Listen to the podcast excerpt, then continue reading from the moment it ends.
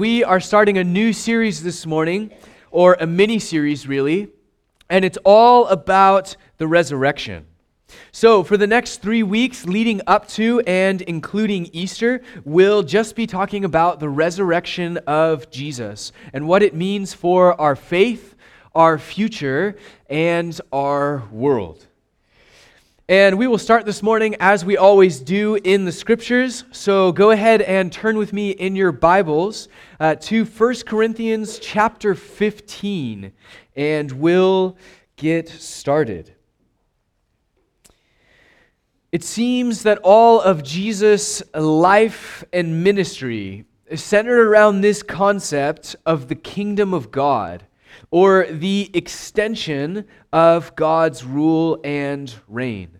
But several events, most notably his death and its aftermath, became the central focus of the message that we call the gospel, or the good news, or the royal announcement concerning Jesus.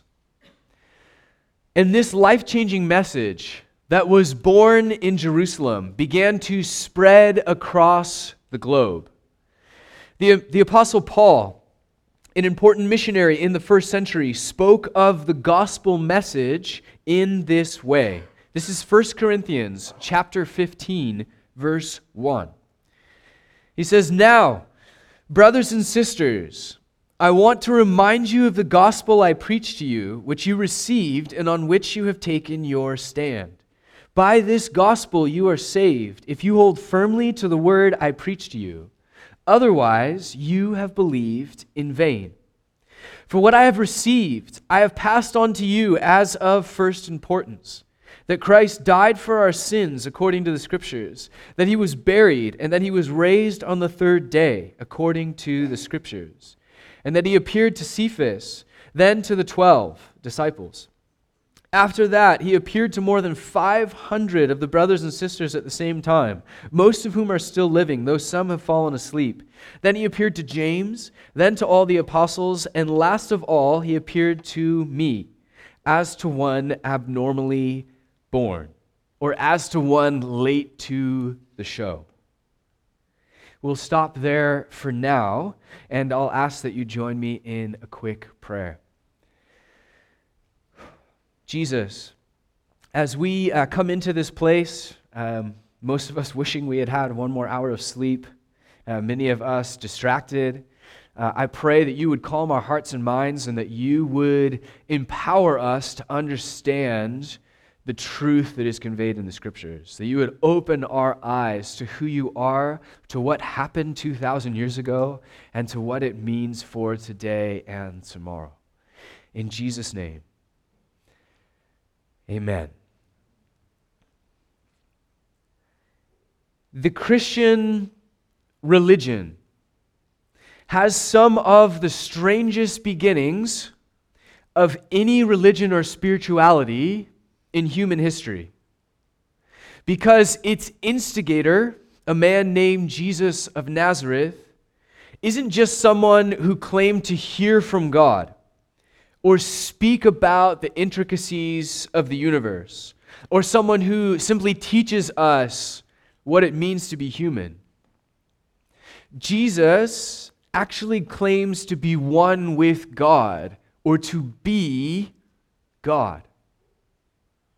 And the church was founded not simply on the claim that Jesus' teachings were the best or that Jesus was Lord but also on the claim that Jesus had died, been buried, and was resurrected back to life.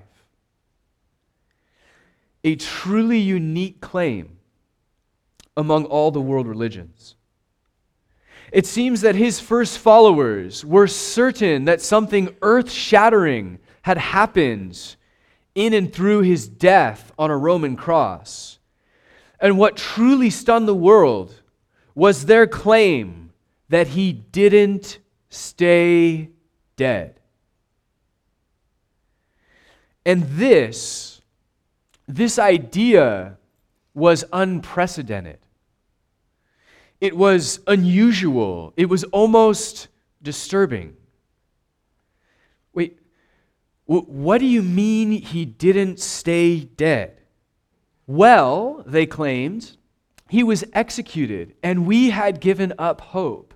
And then three days later, we went to his tomb, and we found it abandoned and empty. And in place of his mutilated body, we found nothing. But then something else happens. We encountered him. Him? What, what, do you mean, him? Jesus. What?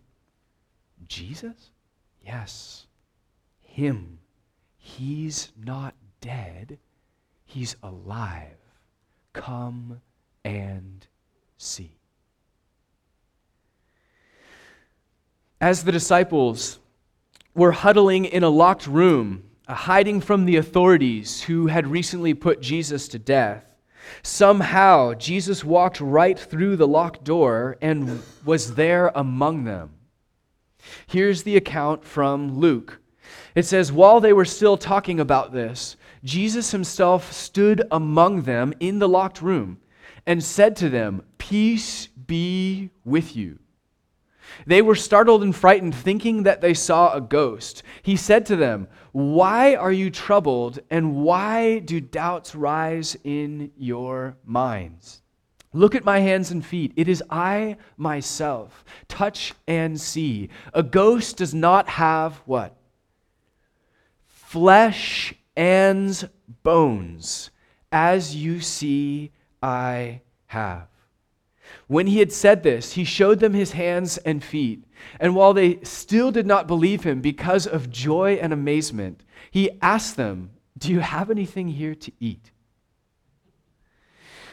Because apparently it's really exhausting coming back from the dead. And they gave him a piece of broiled fish, and as they sat there stunned, he took it and ate it in their presence just to prove that he wasn't a ghost. Somehow, Jesus had returned, not just in a new body, but in a new type of body, not bound by the same rules of physics and death and decay, but a physical body with flesh and blood. The disciples were stunned, and the world would never be the same. But the question that we're left to ponder is why? Why this? What does this mean?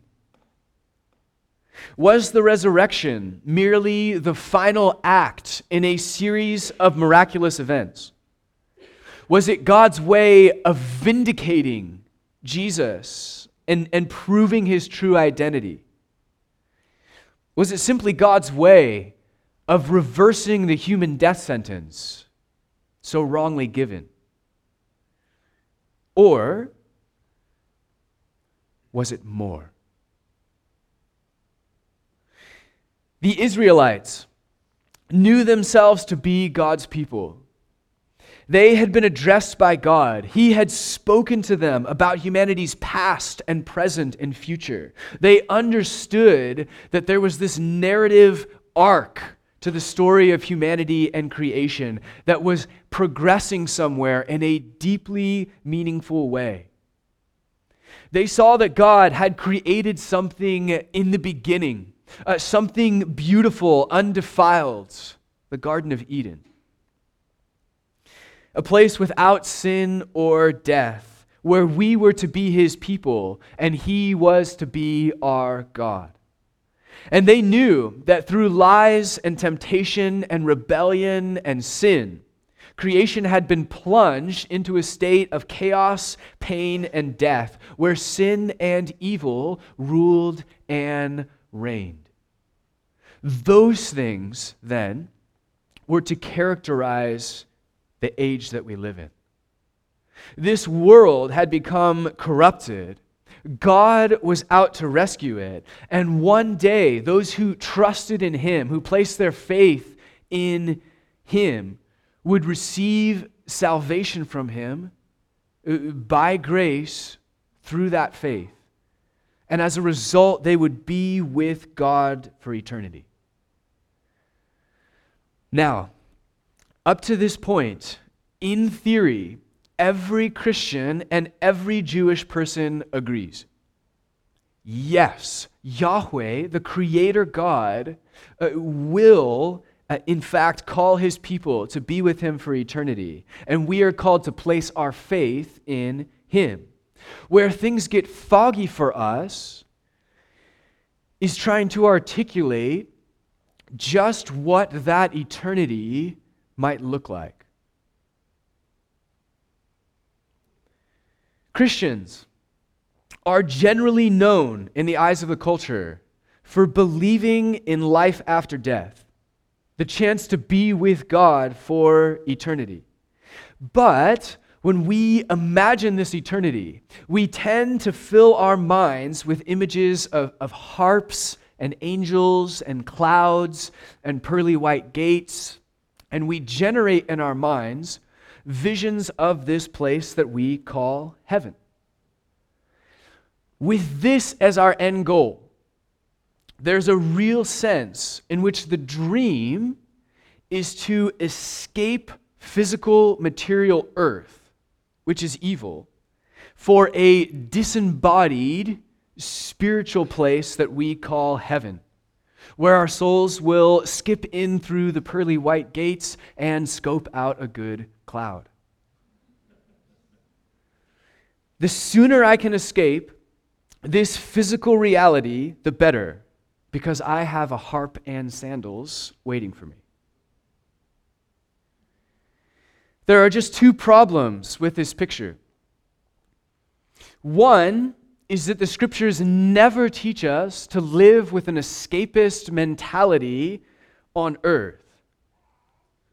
And two, the scriptures uh, never teach that the end goal of our existence is heaven. As you read through the scriptures, there are no gates in the clouds, no harps, and no halos.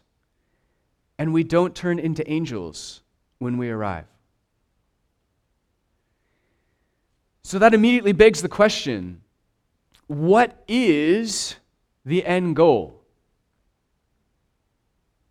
Where is all of this headed? Is it headed toward heaven?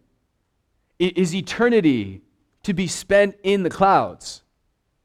Will I get my white robe and sandals? And why does it matter?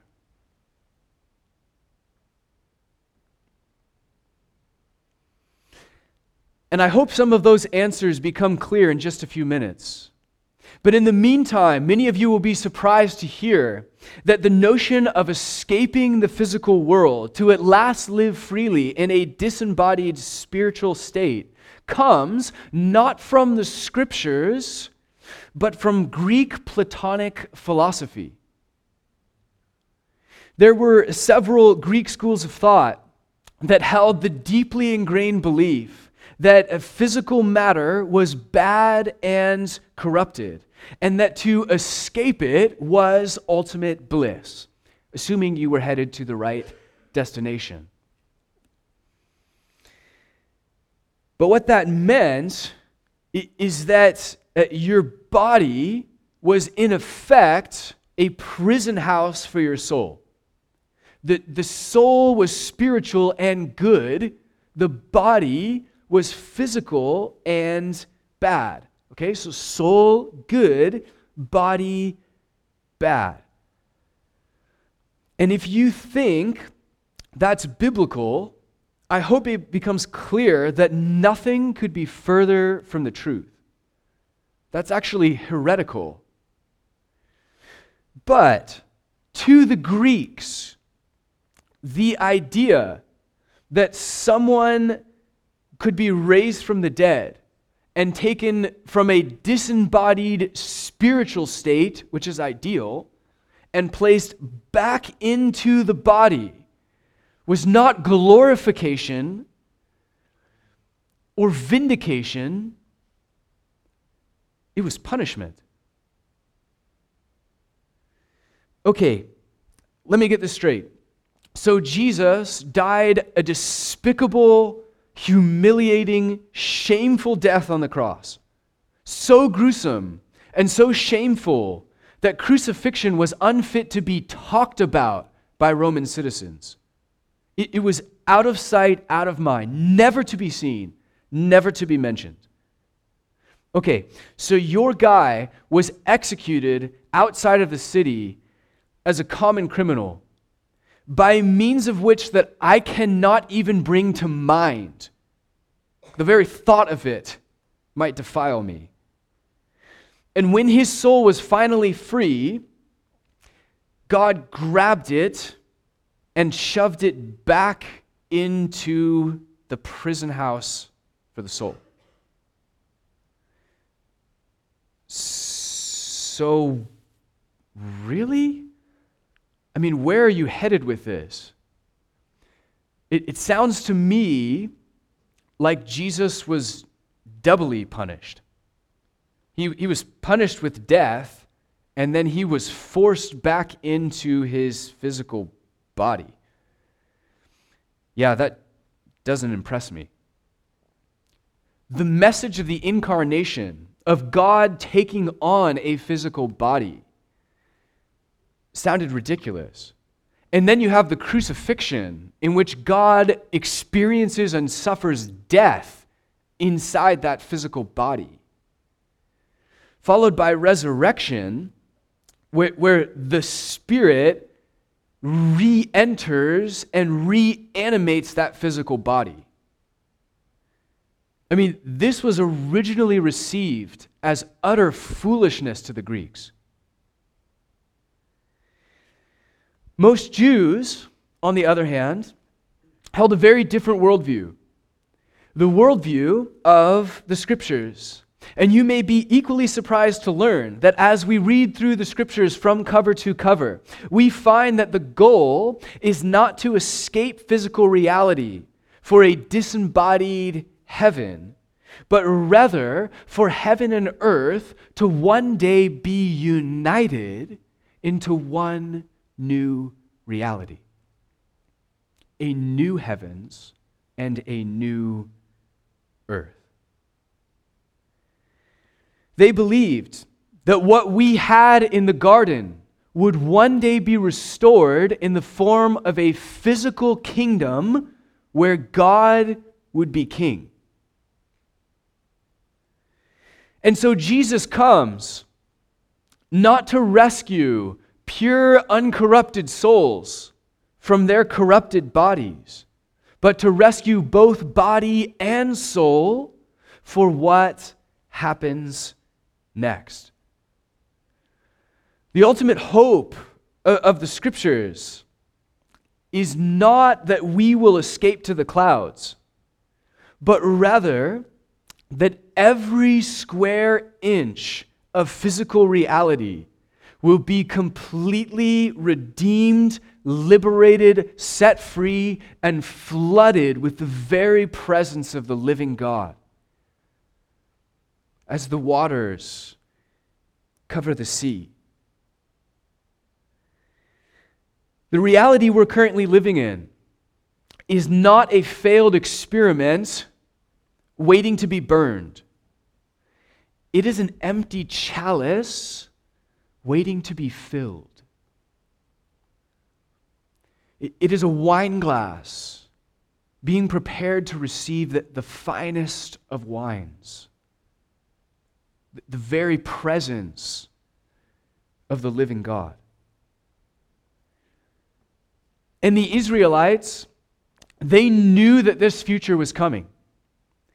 That this time would come when, when God would create a new, or really a renewed, physical reality, which the scriptures call the new heavens and the new earth. Hundreds of years before Jesus, God spoke through the prophet Isaiah using these words See, God says, I will create new heavens and a new earth. The former things will not be remembered, nor will they come to mind, but be glad and rejoice forever in what I will one day create. For I will create Jerusalem to be a delight and its people a joy. I will rejoice over Jerusalem and take delight in my people. The sound of weeping and crying will be heard in it no more. Before they call, I will answer. While they are still speaking, I will hear. The wolf and the lamb will feed together, and the lion will eat straw like the ox, and the dust will be the serpent's food. They will neither harm nor destroy on all my holy mountain. This was a vision of their future. And the Jewish people believed not only that God was going to make a new physical place where they would be together, where the old order of things would be replaced with a new one, but they also believed that the people of God would be resurrected into it.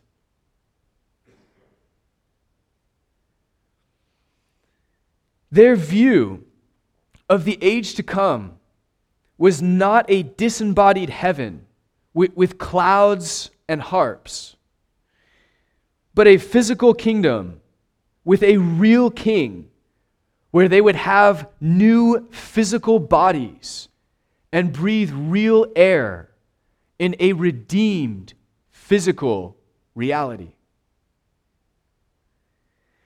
And you actually get glimpses of this in the gospel accounts because there were different factions of Jewish thinking and theology. You had uh, the Pharisees on the one hand, who were probably the most well known and probably the most theologically accurate of the groups.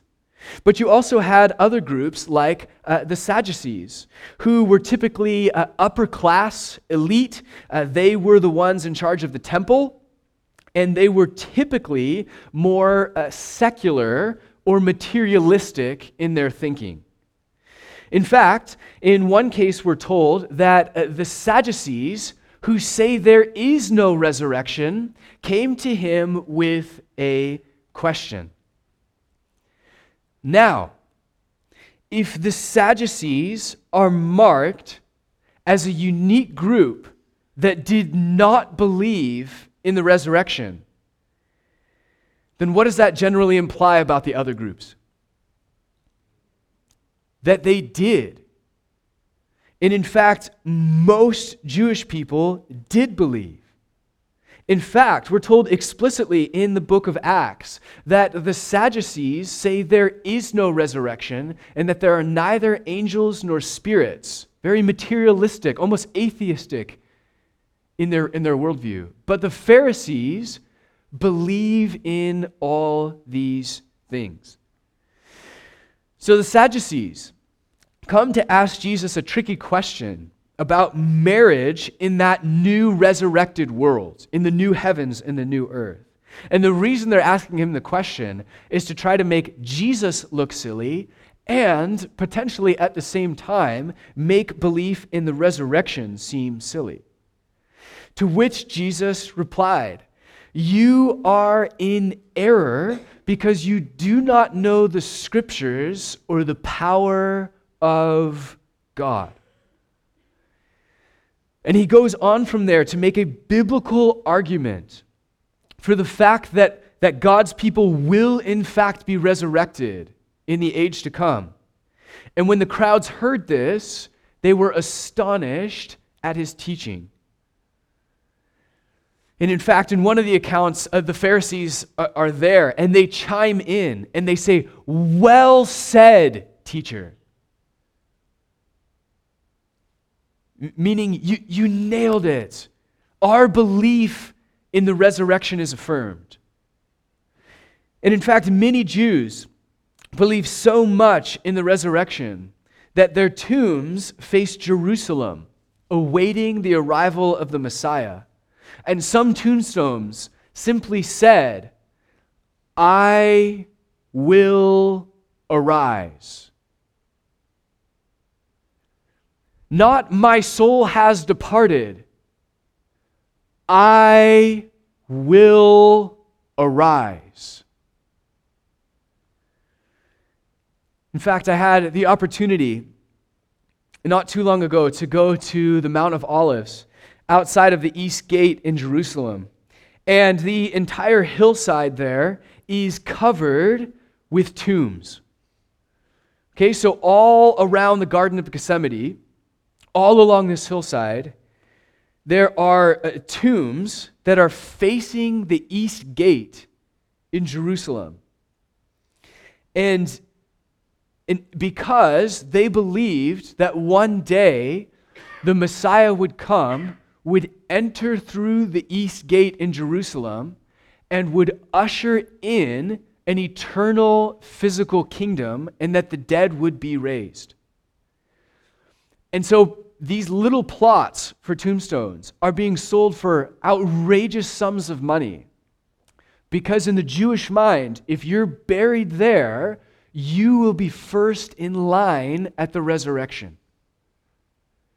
Because they know that the point from which it's going to be launched. I mean, this was just part of Jewish life.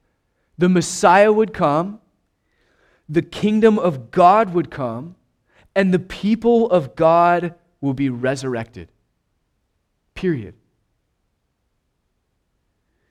What shocked the Jews wasn't the idea that all of God's people would be resurrected at the end of the age. What shocked the Jews is that one man would be resurrected in the middle of this age. And now we finally come to the point of it. What was the resurrection? Was it simply a magic trick? Was it a vindication of Jesus' true identity? Was it a simple show uh, of God's raw and untamed power? And the global community of followers of Jesus stands to their feet and says, No, this, this was something more. This was the affirmation of our future hope. Because his resurrection is not simply proof that he was from God, it is proof of our resurrection. Because we know that the one who raised the Lord Jesus from the dead will also raise who? us. For if we have been united with him in a death like his, we will certainly be united with him in a what? On a cloud like his? No. In a resurrection like his. When you read through the gospel accounts about what happened on Easter morning and the type of bodily existence that Jesus had post resurrection, you are reading about a resurrection like the one that you will experience in the age to come. If you still have your Bibles open, skip down to verse 35. This is 1 Corinthians 15, verse 35. But someone will ask, How are the dead raised? With what kind of body will they come? To, to which Paul answers, Well, if you think about it, not all flesh is the same.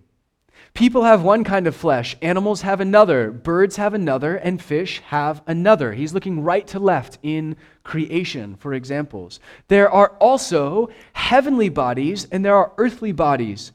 But the splendor of the heavenly bodies is of one kind, and the splendor of the earthly bodies is another. so it will be with the resurrection of the dead. The body that is sown is perishable, it is raised imperishable. It is sown in dishonor, it is raised in glory. It is sown in weakness, it is raised in power. Next slide. Listen, I tell you a mystery. We will not all sleep or die, but we will all be changed in a flash, in the twinkling of an eye, at the last trumpet. For the trumpet will sound, the dead will be raised imperishable, and we will be changed. For the perishable, the body you have now, must clothe itself with the imperishable, and the mortal with immortality. When the perishable has been clothed with the imperishable, and the mortal with immortality, then the saying that is written will come true Death has been swallowed up in victory. What happened to Jesus on Easter morning will happen to you. That's the hope that we proclaim. And the scriptures end not with us floating up into the clouds, but with Jesus coming from the heavenly place down to earth to renew it and raise the dead back to life. The final chapters of Scripture, at the very end of your Bible, describe the resurrection of all people, some to judgments and some to glory. And the final headings of the final chapters of the Bible say this A new heaven and a new earth, a new Jerusalem, and Eden restored. And notice that what happened in and through Jesus at the cross and resurrection actually informs how all of this will play out. And I mean that in, in two different ways. First, what happened to Jesus' body on, on Easter morning will happen to you. Okay? So if that's not enough of a shock, then think about this. The world, at the end of this age, the world will be judged, just as Jesus was on the cross. If you trust in Jesus, he has absorbed your judgment. If you do not trust in Jesus, you will face judgment on your own. But after the world has been judged and cleared of everything evil, that then, then the ground is now cleared, and what remains of physical reality will actually experience something to the tune of resurrection on a cosmic scale. Our old, worn out, entropy laden universe is going to be caught up and incorporated into something brand new. Not just a new world, but a new type of world. As different from this one as Jesus' first body was from his second. No more death, no more entropy, no more sin, no more tears. A new world bursting with, with peace and potential and the intensified and unveiled presence of the living God. This is life on a magnitude that we can hardly even fathom or imagine in our minds. For which the only true prototype we have is the resurrected Jesus himself. That's it. That's where all of this is headed. And if that's true, it changes everything. My body is not the prison house for my soul. Physicality is good. God created it as something good, and it will be redeemed into something even better. My body is not something to curse or trash or escape, but something to be honored and respected and taken care of. The problem with my body isn't that it's a physical body. The problem is that it's subject to the curse of entropy and decay. But it's still good. How do you view your body? Jesus had a body. In fact, if you think about it, he still does have a body. The Son of God became a human being by being born as the man Jesus, but he didn't stop being human. And in his resurrection and heavenly glory, he models the destiny of every human being who follows him. If that's true, you are going to have your body for a very long time. Take care of it. What about the planet? I mean, if this whole place is too far gone, if it's all going to burn, why not trash it? I mean, why take care of something that's about to be thrown into the fire? But if it is simply waiting to be liberated and made new, and Jesus started this project of renewing it early in advance of the end of the age, then my job as a disciple is not to exploit the earth as I wait for heaven. My job is to renew it as I wait eagerly in anticipation for the renewal of all things. What about culture? If the goal is to escape this tainted physical reality for the pure clouds of heaven, well, then I should probably go live in the woods and watch this broken world go to hell in a handbasket. But if this world is going to get caught up and incorporated into something brand new, and if Jesus has started renewing it ahead of schedule, then where does that leave me? Running for the hills or running into the fray? Am I here to escape this world or renew it? Is my body going to be thrown away or set free? Is our planet ripe for burning? Or could it possibly be, in the words of Romans, patiently awaiting its own liberation? The resurrection changes everything. It changes how I look at God's mission and therefore my own. It changes how I look at my body and, the rest of physical creation. And it changes the way that I think about death, which is the last enemy that we have to face.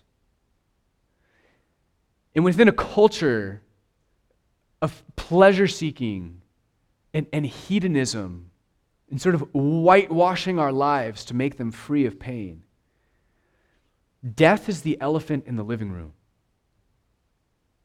As, as a culture, we're not even willing to talk about it. And I have somehow made it into my 30s without seeing much death. And I don't know how. I see that as a, as a blessing up to this point. But I remember the first time that I truly considered death. And I couldn't have been more than four or five years old. And I remember precisely where I was standing in my house in, in Lakewood, Washington. And all of a sudden it hit me as this new thought that I'd never had before. And it was as clear as day. I, I had a beginning. That there was a time that I didn't exist, and then I came into existence. And I will have an end. Me, little Matt, just just starting my life, I, I will have an, an end. I'm, I'm going to die someday. And then what? And all I could perceive in my mind was this dark, black emptiness waiting for me on the other side. There it was, uh, terrifying, all consuming. But what could you do? There, there was no where to run, there was no way to avoid it. It was inevitable. And I remember I ran to my parents uh, crying as a four or five year old, stunned by this realization. I, I was mortal. I would face an end. And I remember years later in my freshman year of college when I encountered Jesus and I realized that there was hope, real, tangible hope, that death wasn't the end, that in fact, in Christ, it was the beginning.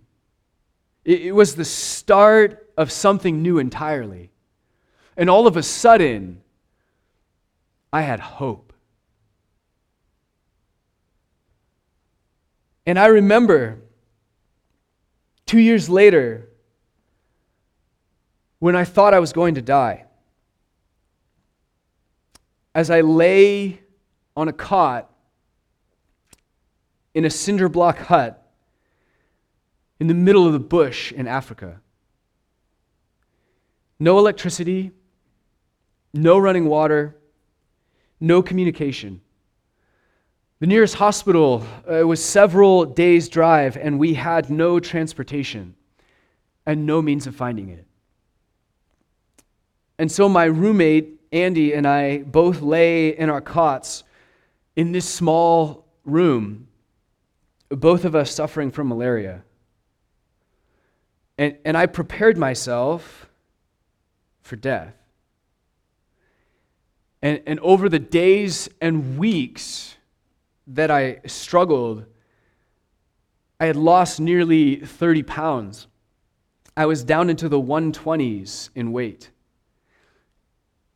And I'd lost my will to eat, drink, or move. And eventually, as my body continued wasting away, death seemed to loom closer and closer until it felt inevitable. It, it, was right there. And I had no way to contact friends or family to say goodbye. And I had no modern medicine to provide hope or to ease the pain. But what I felt in that little shack in the African bush was peace. The closer that death came, the more overwhelmed I felt by, by this tangible, almost perfect sense of peace. And it just came washing over me. And it's difficult to describe all of these years later, but I wasn't afraid anymore.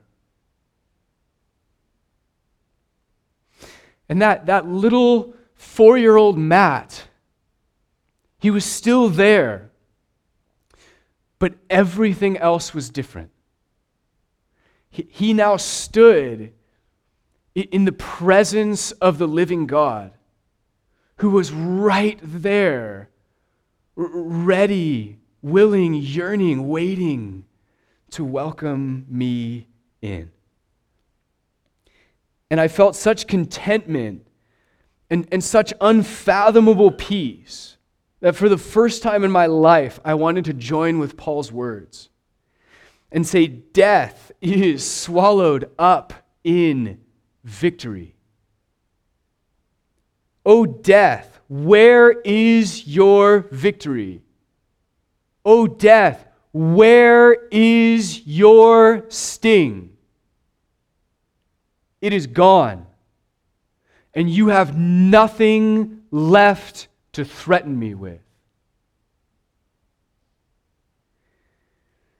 And in the face of death, I could stand boldly and confidently, proclaiming in my inner heart, I will arise.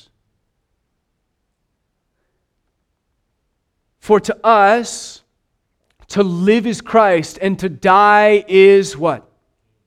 Gain.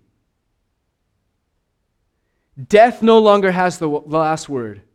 And, and though it might claim my body in this age, Jesus of Nazareth has the last word. And I will one day stand before him in my body once more. And the perishable will be clothed with the imperishable, and the mortal with immortality. And will breathe new air in a new heavens, in a new earth, to the glory of God the Father. And you don't have to be afraid anymore.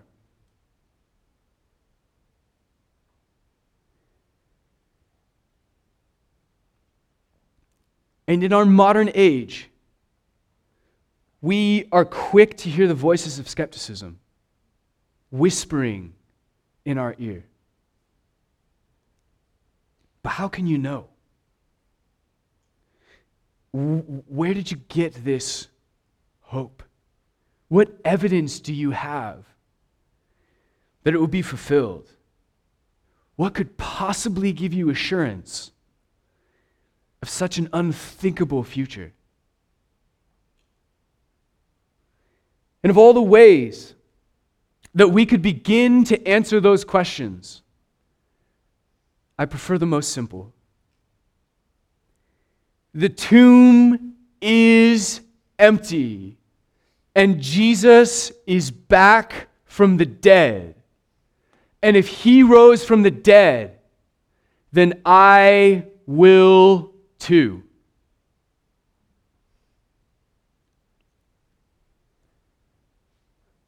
Let's pray.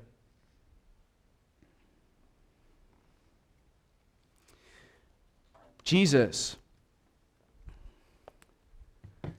thank you for the incarnation. Thank you for coming to us in human form as both man and God to redeem humanity. Jesus, thank you for doing what the Greeks and Romans and even the Jews thought was unthinkable which was to suffer death on a Roman cross for our behalf, to take our judgments upon yourself. Because in that, Jesus, we see the free gift of salvation that gives us a hope that is more real and more tangible than any other source of hope in the universe. Jesus, may we come to you for that hope. That in your resurrection and in your heavenly glory, you model more than your true identity. You model our destiny.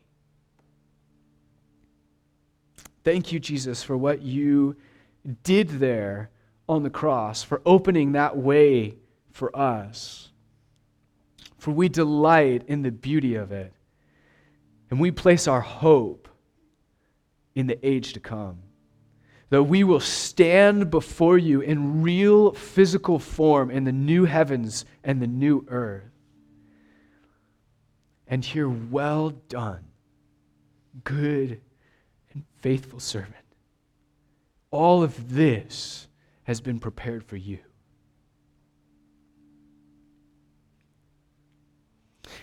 We look forward to that day, Jesus. Would you teach us to anticipate?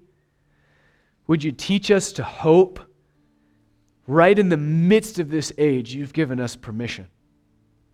Permission to sit in the midst of sin and frustration and decay and death and yet hope. So that's what we do. And that hope will not disappoint us. In Jesus' name.